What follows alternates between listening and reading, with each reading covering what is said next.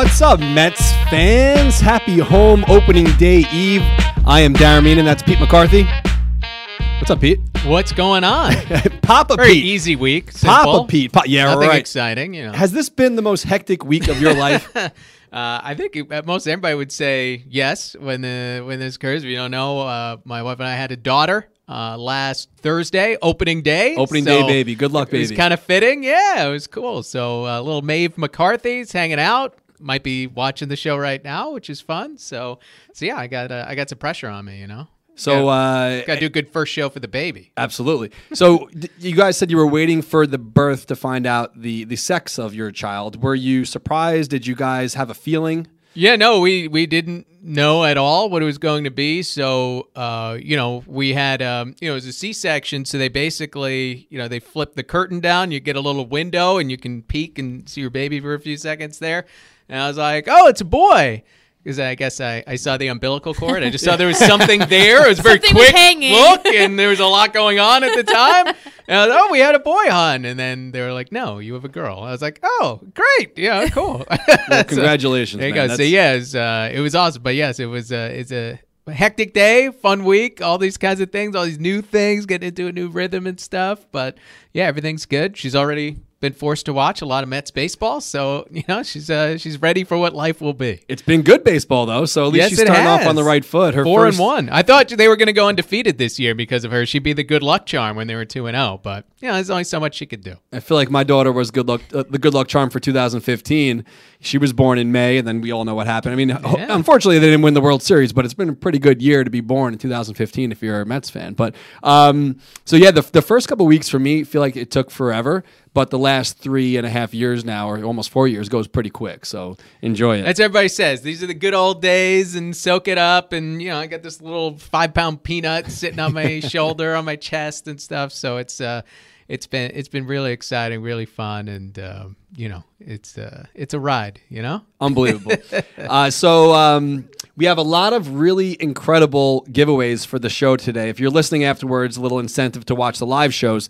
Today's share contest is pretty incredible. I don't watch Game of Thrones, so I had to Google of what this actually is. But this is the Mets Ice Dragon from Game of Thrones. It's the Mets slash uh, Game of Thrones Ice Dragon. We are giving away two of these today on the show. So if you're watching right now on Facebook, click the little share button. You'll you'll be put in the running to win. If you're watching on face on, on Periscope or Twitter, just click retweet and you'll also be put in the running. This is worth sixty bucks. So I um, love it. I think it's so cool. at the end of the season, um, Lizzie's like, "Well, we're keeping one for the set." She's like, "I want the third one, so you can you can have it." I don't know much about it, but uh, It's a little scary, you know. It's I'm so scary. nervous about this ice And dragon. So, uh, the last episode of the last season, the dragon becomes the ice dragon. Mm-hmm. So now this season, we're gonna see like what happens, but there is chaos. a little tease there. There is chaos. so anyway, if you're interested and you don't win, go to uh, Foco's website. That's Forever Collectibles, and uh, you can actually search by fandom. So if you hit the little browse by fandom, click the Mets, you can see all the different offerings they have and what they're doing special for you guys. If you're interested and you don't win, use the promo code MLBGOT10, and that'll give you 10% off if you purchase two or more of their Game of Thrones bobbleheads. They got a lot of cool offerings up here, and for stuff that if you're not a Game of Thrones fan uh, like myself and you're interested in whatever they got else, whatever else they got on the site, hit them up and check it out. So click share right now. So Mets are off to a hot start, Mister Papa, Papa McCarthy, Yeah. uh, Petey Mac. I don't know what you want me to go. What you know, Petey Mac is what you go by. But at the end of last week's show, I was trying to mix it up a little bit. But hot start. Last year, eleven and one. I'm already drinking the Kool Aid. Do you think that this four and one start is sustainable, or is this just another hot start for No, them? I I think it looks good right now. How about the fact that last night Brandon Nimmo gets hit by the pitch right in the Oh, hand, right? and you're like, sketchy. oh, here we go. This will be the start of the problem. And Mickey Callaway's kind of looking away in disgust, like it's going to be something serious. And then the X-rays are negative. Yeah, that's not Gets the way. me it-. Gets me nervous still, though. Uh, well, that's not the way it usually works for the Mets. Now, right. we've seen in the past sometimes the x-rays could be negative initially. I think this happened with Kevin Plawecki in Miami last year, where they were initially negative, and then it turned out he did have a break. But, you know, we'll see how it works out with Nimmo. But at least, hey, it, it's not this disaster. It's not maybe things can change a little bit, right? They've been relatively healthy here. They're without Jed Lowrie, Todd Frazier, but the important pieces in the rotation, Edwin Diaz in the bullpen, these guys are healthy. These guys Yeah. look good. So, you know, that to me is the biggest thing because last year they started to get banged up very early. It was an older team and they didn't have the depth to sustain it. Now, even without Frazier and Lowrie, they have enough depth offensively. A lot of the younger players have come up, made an impact. And one thing that I love is this new approach where they're going to the opposite field and Yeah, yeah, beating the shift and all these things that we always talk about. I can't tell you how many calls I'd get over the years. Well, why should the shift work? Why can't these guys hit to the opposite field? And it's always, well, no one seems to do it. So Yeah, I guess yeah. it's really hard. But now you see the Mets making an adjustment and Dom Smith beating the shift. Jeff McNeil's more capable of doing it. And it's just been it's been good to see. It, it doesn't have to all be trying to hit home runs.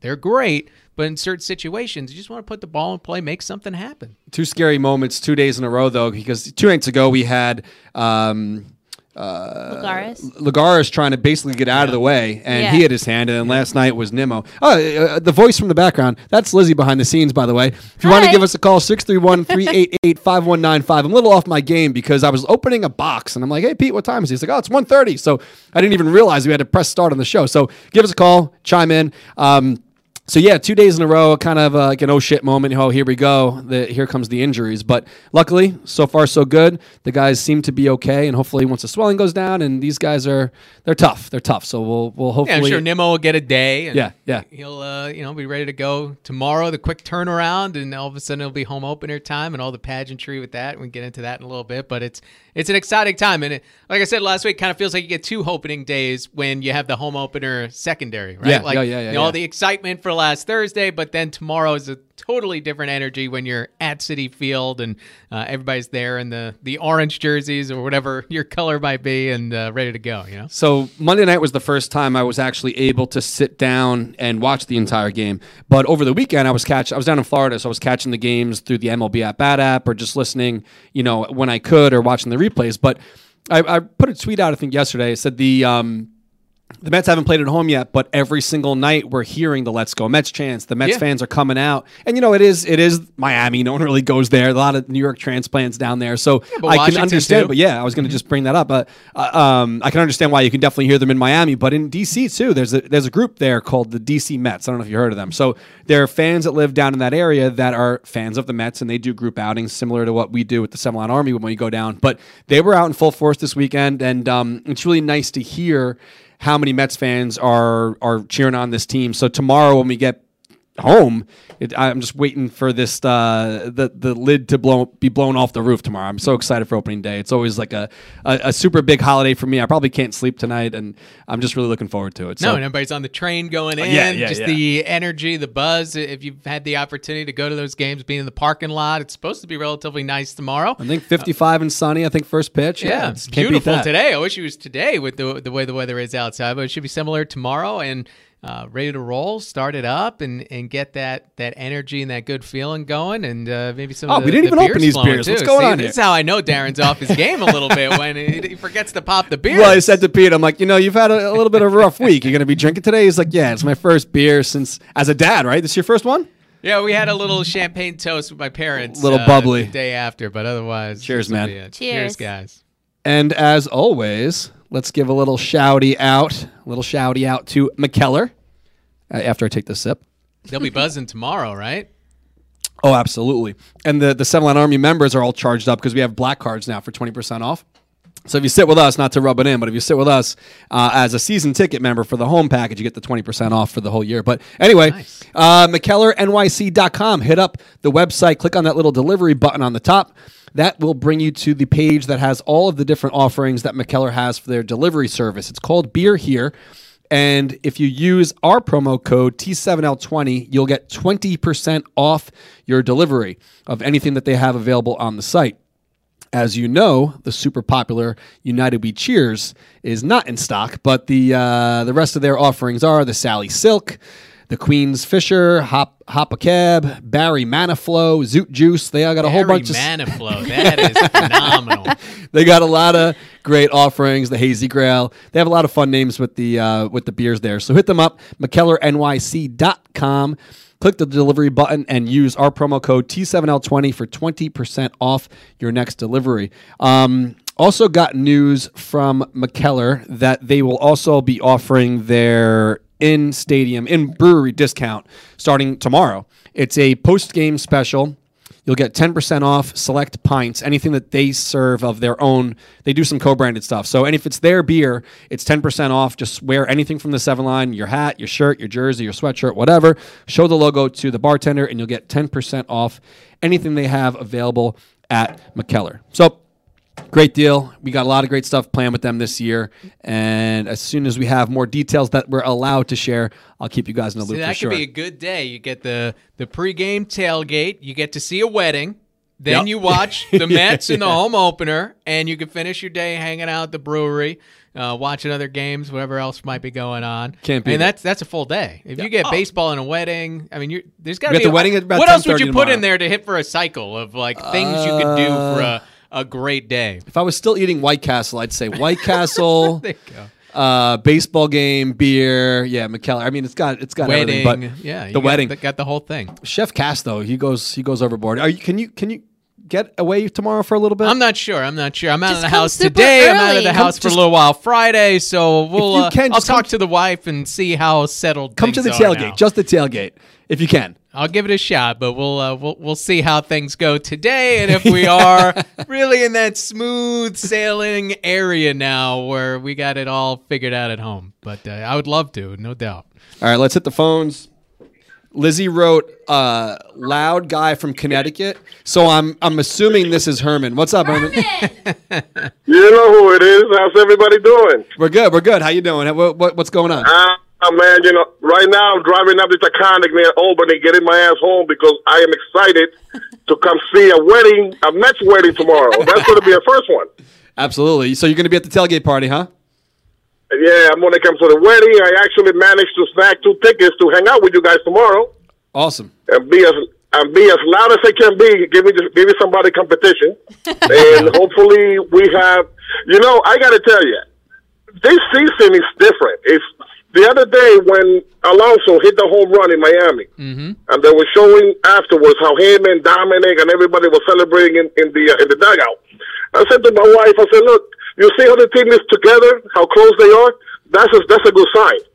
because that means that if one guy is down, everybody else is going to pick him up, and that's what and that doesn't happen that often. I expect a lot of great things from Brodie and this team this entire year, man. Yeah, I think one of the real interesting things we'll see it tomorrow is I'm not so big on the energy of the team because we saw the same thing last year when they were 11 and one. When teams are winning, everybody loves each other, they're hugging, they got all their handshakes and that kind of thing. One thing this team has really struggled with over the years is hitting at home. They haven't been able to hit at Citi Field. Their offense disappears. They have to figure that out, and maybe they have a better approach now, being uh, going to the opposite field and swinging for some singles and not just for the fences a little bit. But we, we've seen them put up runs on the road. They were one of the better scoring teams on the road in the National League last year. It's at home where all the offensive problems have been. But yeah, it's been nice to see some new blood, some young guys, and I, I, I'm with you, Herman.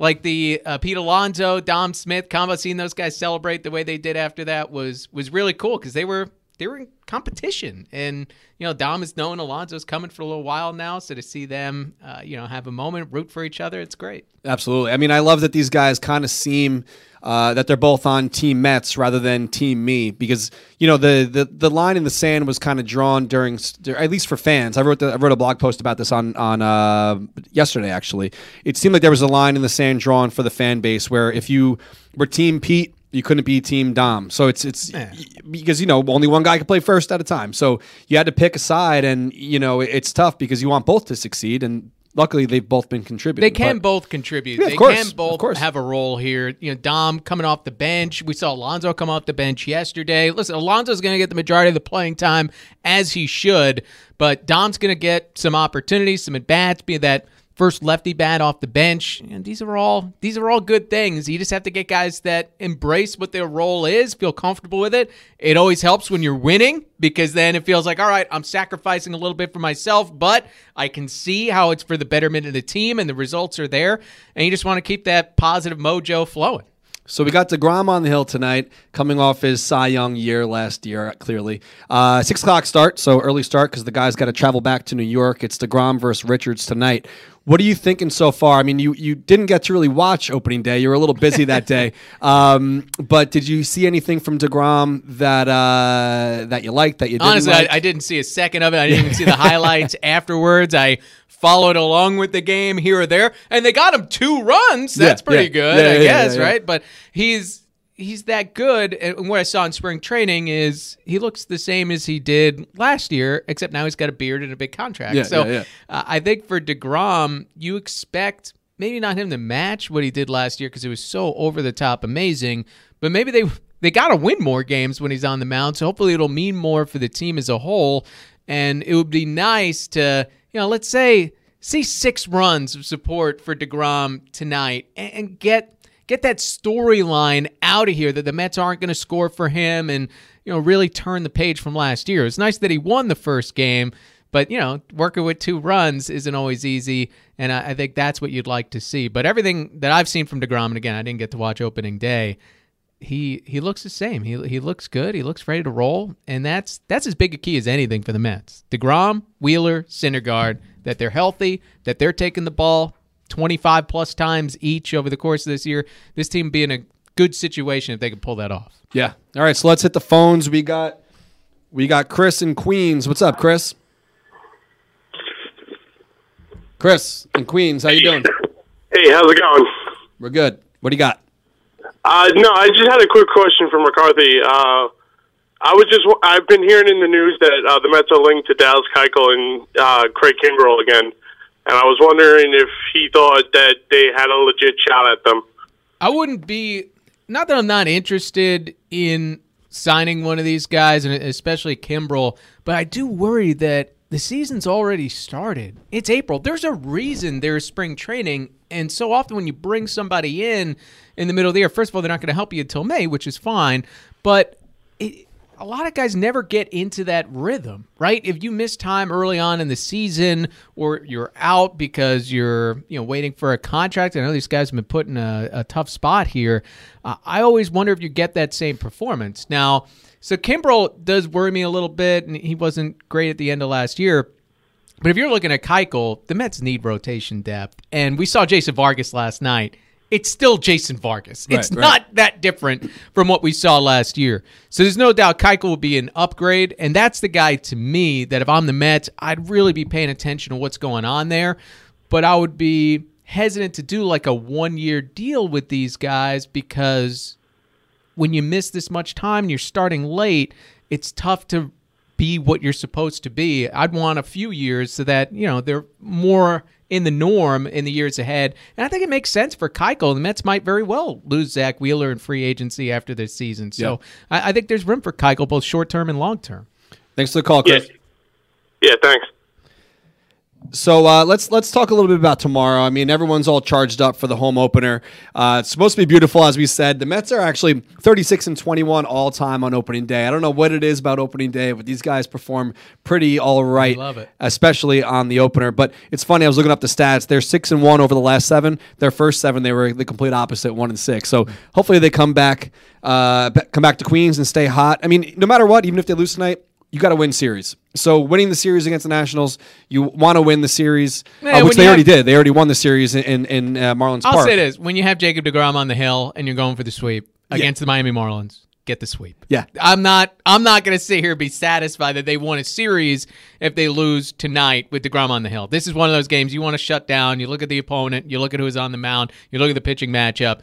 They should win tonight, and then yeah, adrenaline will carry them through tomorrow. They get Friday to sleep it off. As you know, we've heard some of the complaints about the way the schedule breaks down. It's unfortunate, but hey, these are the things you got to deal with. And if you can't get up for tomorrow in front of a sold out Citi Field, what are you doing? Yeah. Did you see the report? I don't know if this was uh, was bullshit or not, but something about Syndergaard had to go home early because uh, his roommate Gesellman couldn't get in at three in the morning. Or Yeah, some- well, something. he- I think he was just making an excuse. He wanted to go home. Syndergaard had complained about the fact that they're not going to get a complaining a chance lot, to go to New York. Well, this is why he didn't like the Syracuse trip, and he said, you know, we could get our affairs in order.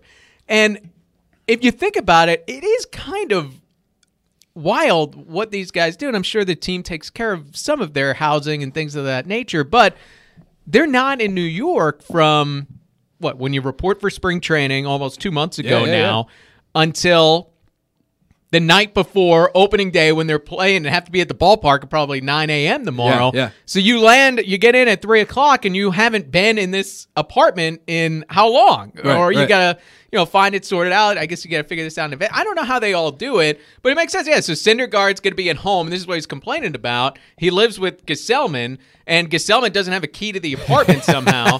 so Syndergaard's like, I ain't waking up at three o'clock in the morning to let this guy in. You know, he's gonna have to find his own way. So, uh, you know, I'm sure, I'm sure there's I'm some surprised- intern that could run around and get a key uh, for Gesellman. So it's not a whole thing, but it is, it is interesting if you just look at it from you know a human perspective. I, I understand they make a lot of money; it's all worthwhile. But how the hell do you make that work? I don't even understand how they get, don't have their own places by now. I mean, if I'm a Major League Baseball player, granted they don't spend all their time there, but if I was a, a Met tonight, I'd be staying at the Holiday Inn Express because then it's right across the street from the ballpark. uh, why go all the way back Maybe to not, a lot of the guys do that. Some it of them do. I know McNeil was staying there last Friday, year. you could settle in somewhere, do the moving. And then tomorrow and- night they probably have right. that welcome home dinner too. So like their schedule's pretty stacked. Like the first game of the year at home is tomorrow, obviously. Mm-hmm. So tomorrow night they usually have that dinner.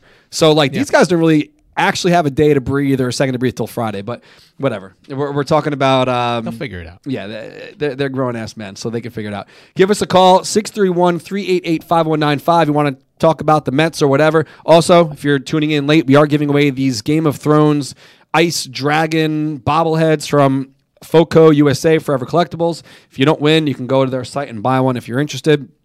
Uh, very, very cool. Actually, this is also kind of breaking news. We're doing this for three weeks in a row. So we got this one for this week. Next week we got um, what is it like a Mr. Met sitting in the Met throne, sitting on the throne. and I don't know what it is, some kind of throne, and it, which is It's actually the Game of Thrones throne. It is the it's the guys. throne. I just want to say that it is. They're so cool. the Iron Throne, correct? okay. And then there's a third one. I don't even know what that one is either. But there is a throne. It's the uh, Night King. this is on HBO. This Oh. show. We got a lot of the Yes. bad guys here. So And then Mr. Met. HBO, I don't know how this works, but they dropped a throne off in Okay, Bayside. so Do you know me- the- the yes, 411 on this? I do a little. I do right, a little it, bit. Keep it short here. Well, Why is there a um, throne in Bayside? Because what they're doing is they're promoting the upcoming season that starts on the 12th. So they're dropping these thrones in specific locations. And there was one dropped off at Fort Fort, Totten. Totten, and it was called the King, the Queen of Queens. It was like the they just drop. hashtag. It's just like a secret. They just drop it off. They dropped it off on Friday and it was there until Monday. So Andrew and I woke up super early on Sunday to it? try and go. And by the time we got there, which was at nine o'clock, which we thought was early, they had cl- shut it down. is somebody working there? it's the H- HBO was running Oh, running really? it. So whoever right. was there prior to, they waited in line and they were able to take photos on the throne. I I, was know if it so was- pissed slash jealous because now I keep seeing people's photos and I'm so I've seen some really nice photos of that. I didn't know if it was one of those things like um, Banksy, where they like was like a secret. Remember, he did like the art stuff every day. He dropped it off. yeah. uh, that's pretty cool. If I was into the show, I'd Yeah, be, it I'd be into that. It was super cool, but unfortunately, we missed it. These things are also numbered. If you're inter- interested in uh, Ooh, collecting, Yes. number fifty-three over here. So Yeah, 53. give us a call if you want to chat. Got And I didn't catch that it. Mets logo. I'm, I'm seeing Yeah, that man, angle here. You got the big Mets logo. I'm not in just front. giving away yeah. random stuff here. It's a Mets collectible Game of Thrones joint. So anyway, let's give it. Let's talk the Pete Alonso of dragons. Yeah, let speaking of, let's talk more about Pete Alonso because we did touch on it about his hot start, and um, you know, I, I whipped up this little um, Photoshop here. I don't know if you guys could see it on the screen if you're if you're listening afterwards, but I'm a big fan of the movie Step Brothers and uh, little Photoshop job there. But after hitting his 444 foot bomb to no man's land in Marlins Park, like the caller Herman brought up, he really liked. Well, the, really, the whole stadium is no man's land. Watched any of these games. Zing. Yeah. Um, you know, I liked the the relate not the relationship, but the reaction of those two guys, and like I mentioned just a little bit ago, them, you know, kind of having each other's backs is really nice to see, and and, cool. and not comparing them to like a Wright and Reyes, but hopefully these guys are kind of like the next generation of the duo that kind of brings this team to the next level. Well, I think long term it's hard to see that Yeah, yeah, yeah. Because this they. Do play week. the same position. Yeah. Uh, and, you know, unless Dom is going to become a left fielder at some point, which they've experimented in the past, and he looks to be in great shape. Has run the bases really well thus far, which has been good to see. Uh, but the thing is with Alonso, he looks like a game changer, you know, and I'm really curious to see how the league adjusts to him, and is he still doing this in June? But whether it's been the home run, which was an absolute bullet Yeah, in bomb. Or the doubles in Washington, the ball just jumps off of his back. We've seen it in spring training. We've seen in big games, big moments. He's come through in the past. And I know we're talking about futures game and you know it's lasted bad in Las Vegas last year and things like that, but those were some of the biggest moments of his career up to this point. He's come up big in those spots. So the fact that he comes out opening day, faces Max Scherzer. Everybody's worried about that, and you know ends up doing well against Strasburg the next day. I like what I see out of this guy a lot. And again, the, the proof being the pudding a couple of months from now. But Alonso being that kind of threat from the right hand side, hitting number two in this lineup, it's something that the Mets haven't had since you know Cespedes was healthy, and to be able to actually home grow a guy who lives up to some of the hype, at least in this first week, is really encouraging to see. So that could be a real difference maker in this division where you're worried about do the Mets have enough offense with you know what they did, right? People are screaming for Manny Machado and Bryce Harper this offseason, and I think rightfully so. But now you look at the division, and if Pete Alonso can be a 30, 35 homer guy, and not just the home runs, but also hit for a decent average, drive in runs, get on base, boy, you know, that just extends the line. This team hasn't gotten anything out of first base in years. Did you see his uh, post game interview after the home run? And he said to the the press that the Mets put him in some type of shopping cart and brought him into the shower and doused him with all this random food Beer, and drinks, barbecue and- Yeah, sauce. but he wrote, he said, not wrote, he he said. I didn't know that was a thing, and I was going to reply, "It's not a thing." Like they probably just a thing. convinced you that it's a thing uh, as the new guy. But um, He he did know this much though. He said his eyes were burning, but he kept his mouth shut. Yeah, because you- like mayonnaise and Well, mustard yeah, and you beer. have no and idea what's coming through. Keep the mouth. You don't want to taste any of that. Who knows what's happening? But he seemed so. pumped on. it. He was like, "Yeah, it's it's it's cool, you know, kind of roll with the punches there." But No, it's nice. It's one of those things where guys, you know, a bonding experience. It's like an initiation, right? And you know, it's it's goofy, but it makes everybody feel a little more connected. And again, when you're winning, these are the Yeah, kind of yeah. things that you're able to do and and to get that positive mojo. clearly, clearly, they're different bats and different guys. But last year, when Rosario came up, he was always hitting in the eight or nine spot. So, were you surprised that for a guy on his first first game in the bigs to be hitting in the, the two spot? I was uh, now. Even- Callaway even had Judge. said as much the last week or two of the spring training that this is what he's going to do. I, I was surprised then because he had said that. You know, it wasn't necessarily a surprise opening day, but yeah, that's a big jump. But it also shows how much confidence they have in this guy and why you're not worried about 2025 and you play him for the first two weeks. You let him make a difference, and he has. And maybe he's already been good for a win that they otherwise wouldn't have had with the way that he has played. So, you know, this is what you're looking for from Pete Alonso. It's why they had that much faith in him. And imagine if they were talking about batting him number two, or let's say he made his major league debut a week and a half from now, and they batted him number two in the lineup. It's like you're shoving this guy down for two weeks, being without one of your best hitters that, based on where you're putting them on the lineup, because you want to, you know, save some money on the back end years from now. To me, you know, that's just you know penny wise pound foolish and they did the right thing they have him up you're seeing the that he is ready in fact and it's benefiting the club and it's just there's a positive energy around all of that rather than well why don't they have this guy up? Why are these teams manipulating the service time? Do they have to do it in this case for the 24 year old first baseman? You put all of that aside now and you're truly saying we're in it to win now and you get a four and one start. Well, it's definitely a, a nice, um, nice thing to do, not only for the guy but for the team and for the fans. The fans wanted it. I mean, last year we were crying for the guy to come up. So, um, like you said, he's he's kind of been thrown to the wolves and he's stepped to the plate and, and, and he's doing his job so far. So it's great. I ordered his jersey and it hasn't came yet. I was I was hoping it was going to arrive today. I'd be wearing it right now, but uh, I guess tomorrow it'll it'll show up while we're at the stadium. Unfortunately, so maybe I'll get to rock it next next week. But uh, let's. How many jerseys do you have of like different players? Do you have a lot, or No, is that not- a big honor that you're buying the Alonso? For me, it's uh, you know it's it's selective. So um, when Matz got called up, I got a Matz. Uh, Conforto. Yeah, yeah, Conforto. Uh, actually, no, I didn't get a Conforto game. I my thing is All Star Game jerseys. Okay. So I, I get for the past few years. I did not get the Degrom one. So who's a guy that you bought before they became an All Star? Nobody really. This is rare. yeah, no one really. So you have high hopes for Only Mr. Matz. Alonso. Only Matz. So I have Matz and and uh, Alonso, and then All Star Game jerseys. I really liked the Padres uh, edition for for uh, uh, Colon. Colon actually was that year, which was weird because he also hit the home run there. So I'm an All Star Game jersey guy. Let's go to the phones. It's Steph and Toms River. Familiar voice. What's up, Steph? Hey, Steph. Hey, nothing much. Um, first off, I want to congratulate uh, Pete on the new baby. Very exciting. Thank you. Yeah. You're welcome. Um, so anyway, I wanted to ask you guys because the situation came up uh, Monday night. How do you feel about bunting with two strikes? Well, last night I didn't like that there the, the bunt was on. I don't know if Nimmo did it on his own, but bases loaded and he went for the bunt there, two outs. Yeah. Uh, but uh, what are you thinking, Pete? Well, I, I- to be honest You with you, I, I've been in and out of the games a little bit, as you might imagine. What was the what was the situation, Steph? Do you remember?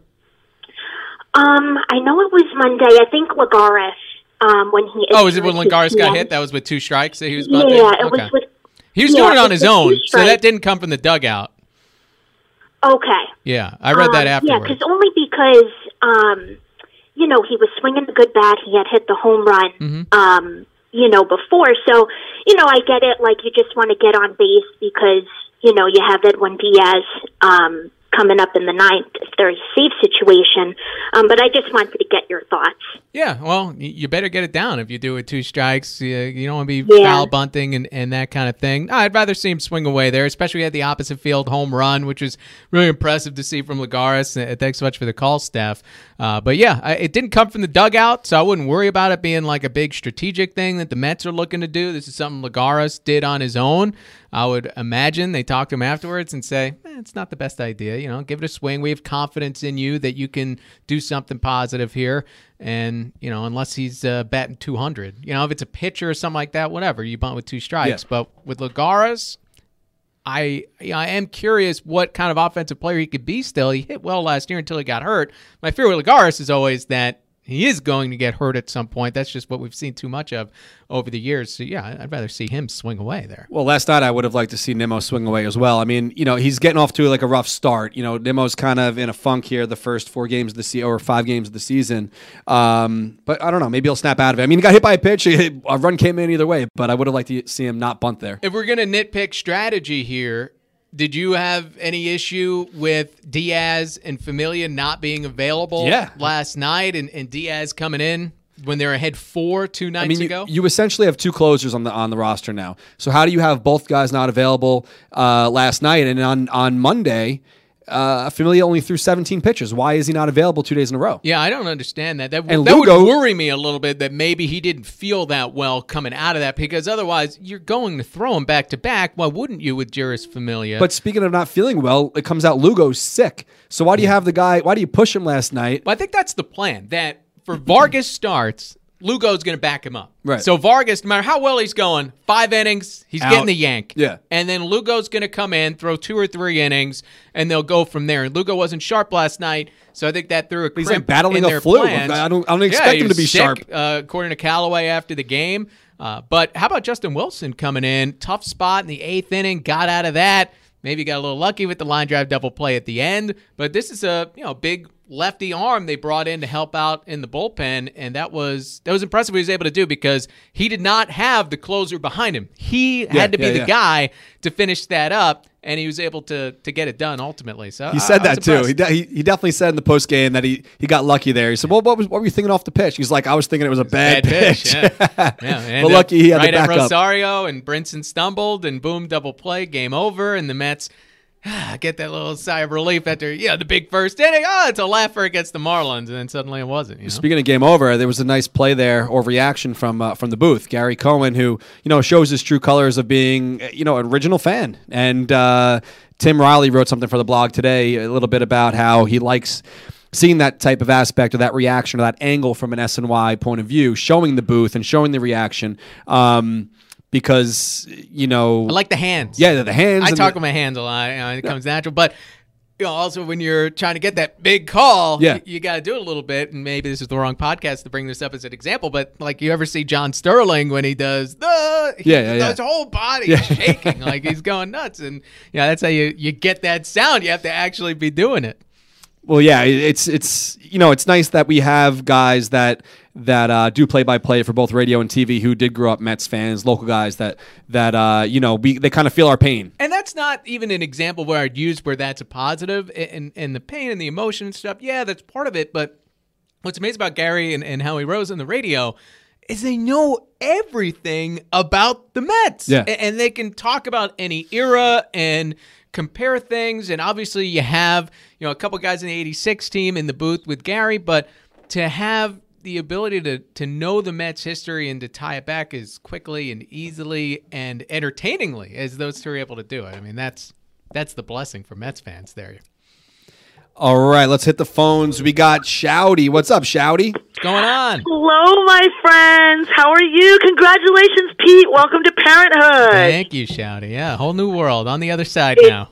It is, and now, now you know that's your second generation Met fan there, unless unless your parents were. But it's it's awesome to like now spread the legacy down. Awesome. Hopefully, she'll be a Mets fan. You know, people ask me, Oh, do you oh, oh make don't your kid a. No choice. No, no choice. choice. No I didn't have a choice. choice. I didn't have a choice. It hasn't worked out for me, so I might be a little more, you know, uh, loosey goosey with that. Maybe when the Mets win a World Series or the Jets, the Islanders, the next somebody gets me something, then I won't be so bitter anymore. No choice as the as a second generation. Speaking of generations, how awesome is it to see all the '69 Mets coming around doing like signings? They were all at Stu Leonard's um, last week. Even Bud Harrelson. So cool to see that. And also that Ed Kranepool is going to be catching the ceremonial first pitch. Uh, Gil Hodges' grandson is throwing it tomorrow. That's uh, that's great. Yeah, I actually forgot about that. That's great. So how cool is that? They look all great, and it's so good to see them out and and like doing signings and loving the fans. They're just it was so it was like a thrill of a lifetime seeing them all. Kranepool And, uh, especially because he hadn't been around the organization in recent years until last year, and to see him back, and, and we all know he, he's waiting for a kidney and, and had some health issues, but uh, to see him back within the fold at the Mets, I mean, this is, you know, one of the guys, he's on the 62 team, 69 team, he's the original Mr. Met. Uh, to have him back in the fold is just great to see, Shouty. It was very cool, and also Cleon Jones. You never like it's just awesome. And Bud, he didn't sign, but it was so good that he was out, and fans were just loving it, and and it was uh, it was quite awesome. But uh, it is good to see that you know they're they're like they're supporting the the current New York Mets. So tomorrow's going to be like an epic day, and I can't wait. All right, Shouty. We'll see you in the parking lot. All right. All right, yes, parking lot first, then stadium, and then Mikkeller's. All right, Shouty. See you tomorrow. All right, take care, everybody. Get there safe. What's, Bye. what's the best home opener you've ever been to, Darren? Do you have one Oh, man. that sticks out to you? Oh, uh, that's that's a tough one. You know what? I'm gonna say pre seven line. Uh, my wife and I's at the time girlfriend. It was her first ever opening day. We went together. We looked like such dorks. We had like matching T-shirts on. We went to Modell's. I think I had Beltran and she had, or maybe I had Reyes. She had Beltran. We had like the black T-shirt and it was cool though. It was a nice day. We sat down the right field line at Shea. Um, it was definitely t-shirt weather. So I think it was like 2004, 2005. She's probably going to kill me. I don't know the date, uh, the year, but it was great. It was a great day. weather on opening day. That's a win. Well, do you remember the? I think it was Pedro Martinez started. The sprinklers went off. Yeah. okay. Whatever year that was, and then in the outfield next to the home run apple, they had the uh, the scoreboard or the, the the ad board that would it was like an accordion. It would flip, Mm-hmm. and they couldn't get it to flip after the inning was over. So the grounds crews out there trying to like pull on these strings to get like this tarp. It was like a uh, a backup plan tarp. They pull the strings, the tarp rolls down and just falls to the floor.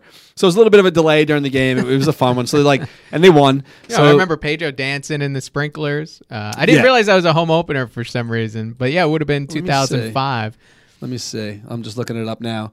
Uh, I remember opening day 2005. That was, I believe, the Braden Looper game. They lost in Cincinnati. and Oh, then- four was against the Braves. that was in Cincinnati. Five was against the Astros. Six was against the Nationals. Uh, I, it may have actually been five or six. I don't know. One of those years. What about you? You have one? Yeah, well, uh, my dad a couple of times pulled me out of school for Mets home opener. My neighbors used to do it all the time. Got to have priorities, you know. That's how you end up uh, on this podcast here doing orange and blue thing. And I remember one year they were playing the Marlins, and I don't remember everything about the game, but I know Bobby Jones. Remember him? The Uh-huh. you know good, solid All Star pitcher for the Mets for many years. Hit a home run down the left field line, which was fun. Uh, so that's the one I remember going to, and the one that always sticks out in my head is '96 because they finished well at the end of 95 and like generation k was up and the mets were going to be on the rise. And ray ordonez making his debut in 96 and he threw out boy i'm not going to know who the cardinals runner was but he threw out somebody at home plate uh, from his knees like halfway out in left field. It was a fantastic finish to that game. They came back from down six nothing one seven to six and um, you know, that was when it was like, all right, here's the turning point, and it wasn't quite '96, but you know, within a couple of years, they were a playoff team again. And uh, so I just pulled it up now. It says 2005. Martinez and sprinklers soak Arizona. Hmm. Water is a blessing, I believe. Martinez said. So I got wet. so I, I guess it's when he was running through. I Uh, think it wasn't Kelly, 30 degrees Kelly said that day. right? 2005. yeah, she's right. Yeah. It was 2005. Yeah, there you go. Thanks, Cal. Thanks for uh, fact checking me there, uh, Lizzie. So uh, let's shift gears here because uh, 286 Mets. Shouty just talked about the 69 Mets. 286 Mets are in the news. Ron Darling for writing a book, and Lenny Dykstra because he wants to sue him. Mm-hmm. So, uh, what's your thoughts on this, Mister uh, Papa McCarthy? Well, you know, uh, Ron Darling, you talked to Ronnie about the book last week on the show, and I thought it was interesting. You asked him about, hey, you're worried about ruffling some feathers, and he's kind of, hey, I'm, you know, Yeah, I'm fifty something 58, years I'm old old. man, yeah. I can handle these Not things. old man, but- and this is uh, this is one of those things that that comes out now. You know, I saw Sal Licata went back to Ron Darling's last book, and he had written something similar about Almost identical. Lenny Dykstra before Game Three of the '86 World Series, just cussing out oil can Boyd before he walked up to the plate and you know hit a big leadoff home run, and you know Darling said that the language was well, I don't know if he necessarily said graphic, but he certainly implied it in the first book. In the second book. He says now it's more racially charged, and that adds a whole other angle, obviously. So, you know, Lenny's trying to defend himself against it, I guess, and they both say they have people backing them up that heard it or didn't hear it. So it becomes a he said, he said kind of game. But you do look at the backgrounds of these two guys and Ron Darling. I mean, has he knowingly lied to people a whole lot over the course of his life that, that we all know about, right? If you're doing this in the court of public opinion and based on reputation a little bit, I don't think anybody would be shocked that Lenny Dykstra went to that next level to try to win a baseball game back in 1986. And, and obviously, Lenny's record speaks for itself, I think, uh, all these years later. So, you know, eh, you don't know exactly what was said, but there's no doubt Lenny Dykstra almost certainly crossed the line with what he said to Oil Can Boyd. I don't know if anyone can find out if it's racially charged or not. Right. But you know, he's doing it to try to throw the guy off and win a game. And there's a history of that in baseball. The bench jockeying back in like Babe Ruth's days, basically they had worthless players. Like they, they Right. weren't any good at playing, but they'd be on the bench strictly to To the enforcers, yeah. to yeah. yell at the opposition and just throw guys off. And a lot of it was racially charged back then, of course, and that was accepted within the game.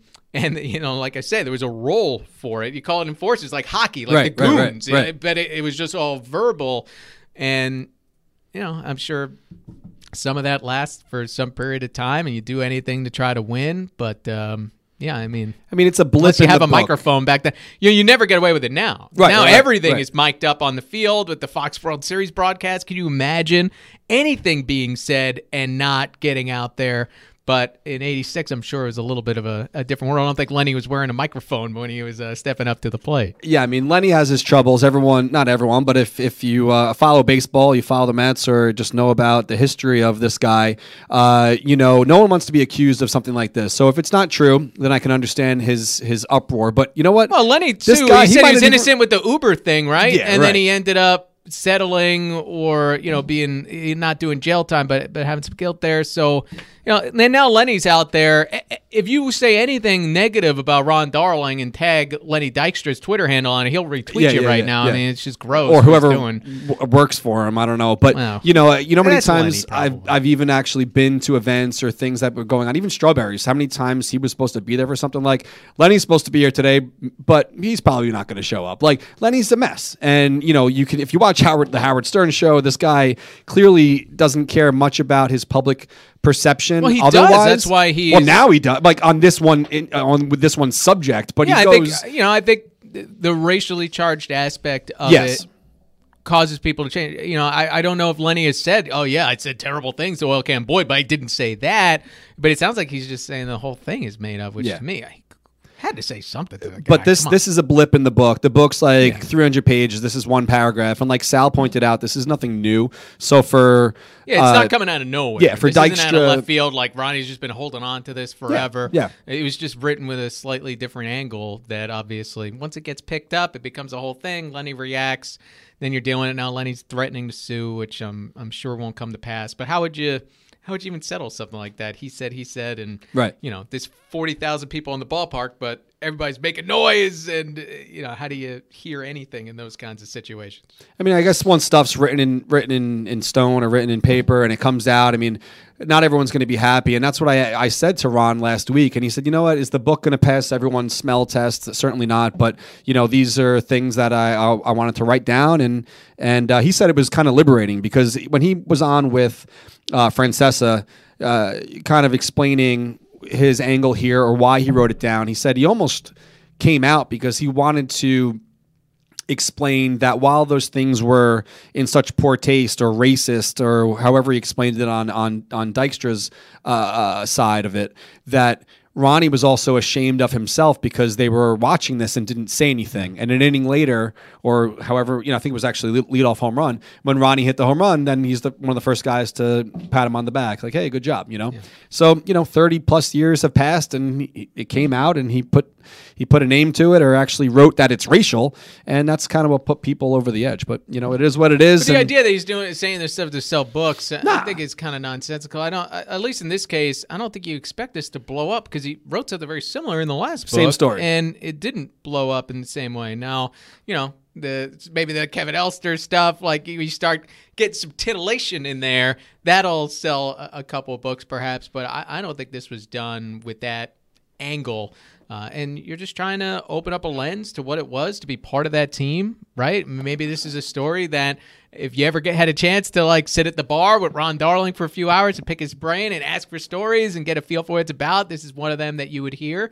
And that's the idea of one of these books, right? To bring you in a little closer to Ron Darling's memories of playing in the game and, and connecting it all through. And, you know, unfortunately, this is part of it as well. It's not all just, you know, pats on the uh, the behind and you know we won and it was great like you know we know this team they uh, they were the bad guys Yeah, right the, yeah. the Jeff Pearlman book which is really the uh, you know the big book for, about this team Still haven't read it. The bad guys. oh won, my right? gosh! I know. I need it. to. It's amazing, but you get a feel for this wasn't like the lovable kind of group that you Right. you know you, you put your arms around and everybody's a great guy. You know, this is a team that that had a mix of you know some of the guys who were good guys, some of them were bad guys at the time, whatever it might be, and they came together somehow and and won the whole damn thing. It's in some ways, you know, not to drag this on about just Lenny, but uh, I almost feel bad for the guy sometimes because I feel like he's he's not on Howard Stern because he's this great guest. He's on Howard Stern because he's a joke, and they, they put him on there. And unfortunately, the, the the decisions this guy's made over the past thirty years have led him down this path where he is kind of the punchline on a lot of shit. And it's unfortunate. He's also hurt a lot of people. He along has, the way yes. He's no well, saint. Where He's there's no, saint. You know, to me, feeling bad for him is a little ridiculous because it's someone who has scammed people and you know he's he's he's treated people poorly I in get a lot that. of I- ways. but I mean, I just feel bad that as a guy who may have been someone's hero in the 80s or 90s and looked up to this guy, and now it turns out that this is who he is, and and now he's in the public eye of uh, threatening Uber drivers or whatever the hell else he's been doing. That it's it's sad. Yeah. It's sad. Um, so let's hit the phones. Let's switch gears a little bit. Let's talk about someone who's currently on the team. Uh, what's up, Rich? Rich in Glen Cove. What's up, Rich? What do you got? Yeah. hey, Rich, Hey, what's up, guys? How are you? Good. How you doing? What's going on? Good. Uh, Pete, congratulations uh, on the baby. And Darren, just want to say, you know, thank you for all that you've done for the Mets fan base. Um, diehard Mets fan my whole life. It's unbelievable what you've, you know, transformed this uh, company into. So thank you. Thank you, Rich. Thank you. Um, just want to talk a little bit on Robbie Cano. Um, obviously, when the trade went through at first, I was excited to get Diaz, and you know, Ca- Cano was kind of thrown into that. Yeah. Um, what do you think his expectations or your expectations for him this year are? You know, obviously after opening day, uh, everyone was excited, said this is the greatest trade ever. Um, and he started to look, you know, not so great. Had some a lot of strikeouts. Uh, had the golden sombrero the other night. Yeah. And just wanted to ask you guys, you know, what you thought. Is is it easier for a guy, um, a hitter, to come over from the AL to NL, or you think it's easier for the pitcher? Uh, just wanted your thoughts. No, Thank it's you. definitely harder on the hitter because more familiarity favors the hitter over the pitcher in that spot. But so that'll be a little bit of adjustment for Cano. But guys moving around so much, I I don't think it's as big a deal as it used to be these days. One thing I like, Cano is bought in to you know hitting to the opposite field, to hitting against the shift and the way that the Mets have, and to have someone with his bona fides buy into that. I think there's a trickle down effect. So, you know, not just the production on the field, but some of what he's done the clubhouse has been important. And look, I- Robbie Cano was a productive hitter last year. I think with the trade, we're all worried about three, four, five years from now. What is he going to be when he's 39 years old and into his 40s? But for right now, he's still a productive big league player, and he had some real nice defensive plays in the National Series. So I think the expectations are still high for Cano. I don't expect him to carry the team for long stretches, but this is a big time professional hitter who's going to bat third all year. I, I agree. Thank you for, for the input on that. Um, and uh, yeah, you know what he's done with Rosario. I hear a lot about that. What they did in spring training and going forward too. That's definitely you know to have a veteran guy like that who's been around for a while and been so successful to have that kind of leadership next to a you know upcoming shortstop is definitely nice to see. Yeah, no doubt. And thanks for the call, Rich. Uh, I, I think Cano, he'll be a huge plus for now. It's really, it's just a question of how long is he going to be able to be a plus player for you. And guys don't age like they did 15 to 20 years ago when they had a little extra help. So, you know, that's that's what you worry about. But even with the suspension last year for Cano, he came back and he hit. Yeah. And, and Brodie Van Wagenen would know as much as anybody about what exactly transpired that led to his suspension in Seattle. So I feel good about Robbie Cano for the short term, and I think he'll be uh, a plus for this team, no doubt about it. I, I like it from a win now move, and that's what it was. He giving up Jarred Kelenic, uh, yes, you land Edwin Diaz, but you know, is the Cano contracted situation going to become an issue four or five years down the line? That's what people worry about, not the the here and now at Robbie. Absolutely. So uh, we are going to play "What's in the Box" in just a second, Lizzie. If uh, if you want to tell Lizzie that this next caller that's getting through now, we'll play "What's in the Box." Um, so yeah, great, great, great, great, great gifts today for what's in the box presented by our friends at Lumberland. Let's give Lumberland a little shout out here because Lumberland uh, has been a friend of Orange and Blue Things since the start. Basically, uh, they do some great. Um, gifts on on their site. So if you go to lumberland.com and you can check out everything they got as far as their different series. The cool thing is that they've actually added since we've we've be- become friends with them is now now they have an MLBPA license. So they do a lot of signature mugs. So they could do uh, basically a full team on, on a mug or an individual player. And this is a, a bat. That's a bat, Right? Uh, it's a hollowed out baseball bat. bat. That is now a mug. It's their hashtag is bat mug. if you search them on Instagram or, or Twitter or whatever. But if you could also search by team. So if you scroll down, click on the New York Mets. They have all different options of players, and if if uh, you don't see a player you like, maybe um, I don't know, maybe Dom Smith's your favorite player, and they don't have it up there, you can click the request a player option and uh, type in their name, and you'll and you'll get it. So Cool. the cool thing is they're doing for us is not only the the giveaways here for what's in the box, but they also have a discount code uh, on their site that you can use. It is just OABT. OABT is the discount code on the site, and that'll give you 15% off anything you see on the website, like this Jacob DeGrom mug, and so on and so forth. So, what we normally do, Mr. Pete, Petey Mac, is four boxes of our stuff. And now it's four boxes of of stuff from Lumberland. So What's in the cylinder? it's it's unbelievable because these are expensive gifts. These are sixty dollars a pop. So two of the of the cylinders, the cylinder boxes have mugs, and two of them have gift cards. So either way, you win, and that's a little bit better than like a thirty dollar hat from the Seven Line. So if you I don't know. I think it's all very arguable here, Dan. I'm talking about But this is cool. cost, it's very cool. So Okay. uh, I don't know who we got on the line. I don't know if Lizzie's ready for this. She is getting someone online. So um, Lumberland, the cool thing they do too is it makes great groomsmen's gifts. They have a whole bunch of different options. So if you click on the top left here, groomsmen gifts. Uh, I personally, Oh, what did I go? that's a cool groomsman gift. That's It's a good idea. Awesome. What did I what did I go with? I think I went with like custom mugs. So it's basically you know it's uh, down the same path here, but a mug is a little bit cooler than a, a pint glass. is A little bit cooler than a mug. What's up, Lizzie? Okay, let's let's go to the phones here. Our contestant is. Contestant number one for the Lumberland What's in the Box segment is Eli. What's up, Eli? Hey, what's up, Darren? How you doing, Pete? Congratulations on the baby. Thank. Uh, I just want to let you know I'm expecting my third in June, and there's no such thing as a leveling out day. Just letting you know. okay. Well, There's such a thing as what? a leveling out day where you, know, you get a handle on things. But yeah, once once you start getting outnumbered, I'm sure it's a completely different world, Eli. Well, You will that, that's what I'm out. told. I'm told you have to go from man to man to zone defense. Yeah. All right, Eli. So listen, no matter what, you're going to win something awesome here. But it's one, two, three, or four. What do you want? Um, I think I'm going to go with uh, Robin Ventura, number four. Okay, let's see what you got. oh, No way. That's a good one. oh, Jacob Degrom. Jacob. DeGrom. Very oh, cool. yeah. I'm dancing in my chair. Yeah, that's a good mug. That's awesome. Hell I'm yeah. jealous. Look at this. The I'm jealous. craftsmanship on this is awesome. Oh, it's those are really cool. Wow, really, it feels like the bat on the bottom. It's very smooth. Otherwise, you got Jacob Degrom on there, and uh, Yeah. it looks like it fits exactly one pint.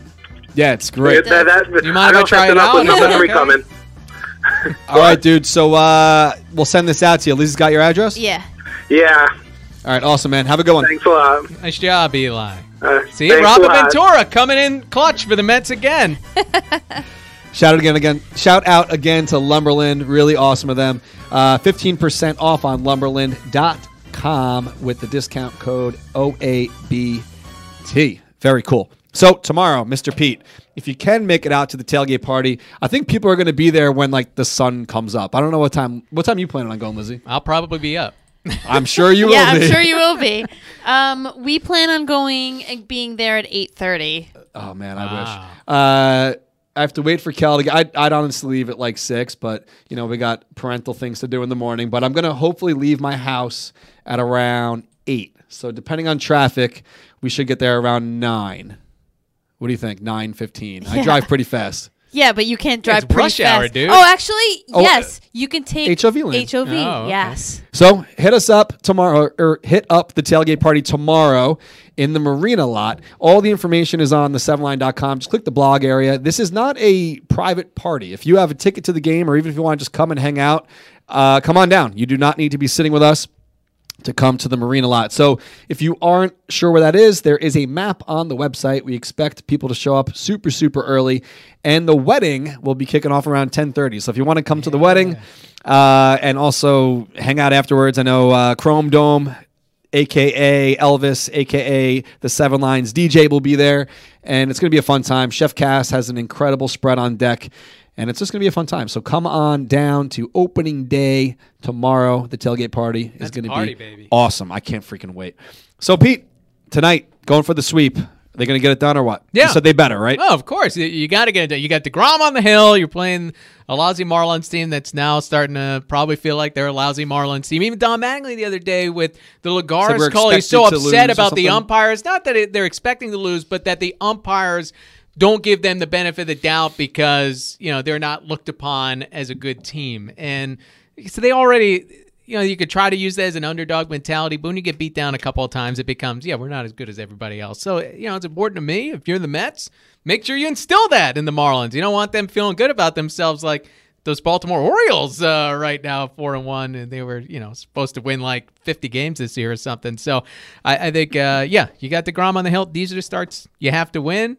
Give him six runs. Give him a little support. Let's make it easy tonight. you Speaking know? of uh, speaking of someone feeling good about themselves, how about Trumpet Boy Gelbs last night? He jo- joined the band. Oh my god. that was that was next level. And you know, he said he said he's never, you know, he didn't mean to do that whole wink thing. They were going a commercial break. You know, he was definitely like, "All right, this is going to be a gif." You know, he's sitting there playing a trumpet, winks to the camera, Playing it up. He was he was definitely hamming it up a little bit there. He So- definitely had never played a trumpet before. I think that much was obvious. I was surprised he got any sound out of it. Whenever I've tried to pick up a trumpet and play, it just like blows saliva into the thing. One and of, makes a mess. one of my goals a few years ago was to uh, learn the bagpipes. It never happened, but I always get charged know, up would around. that fit in there? You think? Could you bring bagpipes? I didn't see that on the accepted musical instruments list on the SNY broadcast. Oh my but God. that would be phenomenal to have. You know, the drums and trumpets, and then uh, bagpipes in the background. Multicultural uh, in the uh, down there. That would be in awesome. Miami. Eh, maybe one day, maybe when I find some time, I could uh,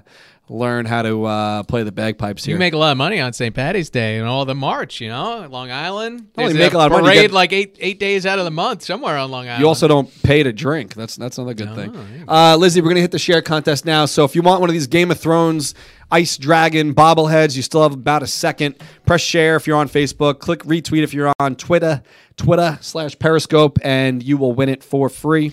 Cass wanted to give out a, a final thank you to everybody who contributed towards the tailgate. The generosity was overwhelming, and the funds came in, and he kept on adding more and more and more. He hope he has enough food, but I'm sure you do. Oh my So, God, this guy. Thank you, and we'll see you tomorrow, Cass. Yeah, Cass is And- Cass goes above and beyond. I don't think anyone's going to be hungry tomorrow. Definitely don't eat breakfast if you're looking to uh, to uh, indulge here. So, anyway, we are going to do the share contest right now, Lizzie. Uh, if I should do a little drum roll here for you, if you could do the Facebook one. Um, this week, uh, we um, I got to Nico John Schaffner. Cool. So, Nico, you From- win. Go! You from win Cumberland, one, Pennsylvania. Winner. and I will do the Twitter. Uh, Lizzie, when if you can, or And Mac. make a one, two, three, stop. All right, and I got. Uh, what do I got? I got at e bex seventeen. Is that the front door? If it is, go check it for me. I'm waiting for somebody here. Your, Um, your car's already being fixed. is it really? in the back? Oh, look at that. I drove it there. All right, so I'm getting a new windshield right now, Mr. Pete. Uh, all right, so at ebex17, you win as well. Hopefully, we got a Game of Thrones fan here. You win. All right, cool. So Nice job. tomorrow, bright and early. Pete, if you can make it, I'd love to see you. I understand if you can't. I'll be in Uh, touch. Lizzie, Danny, myself, Mr. Darren. Mr. Darren. Uh, how about Mr. Degrom tonight? Get it done. Bring the Mets back home on a five and one start on the road would be phenomenal. And I'm just really excited for tomorrow. Ready to get this home season started, and we'll see you guys out there at Citi Field. Let's go Mets.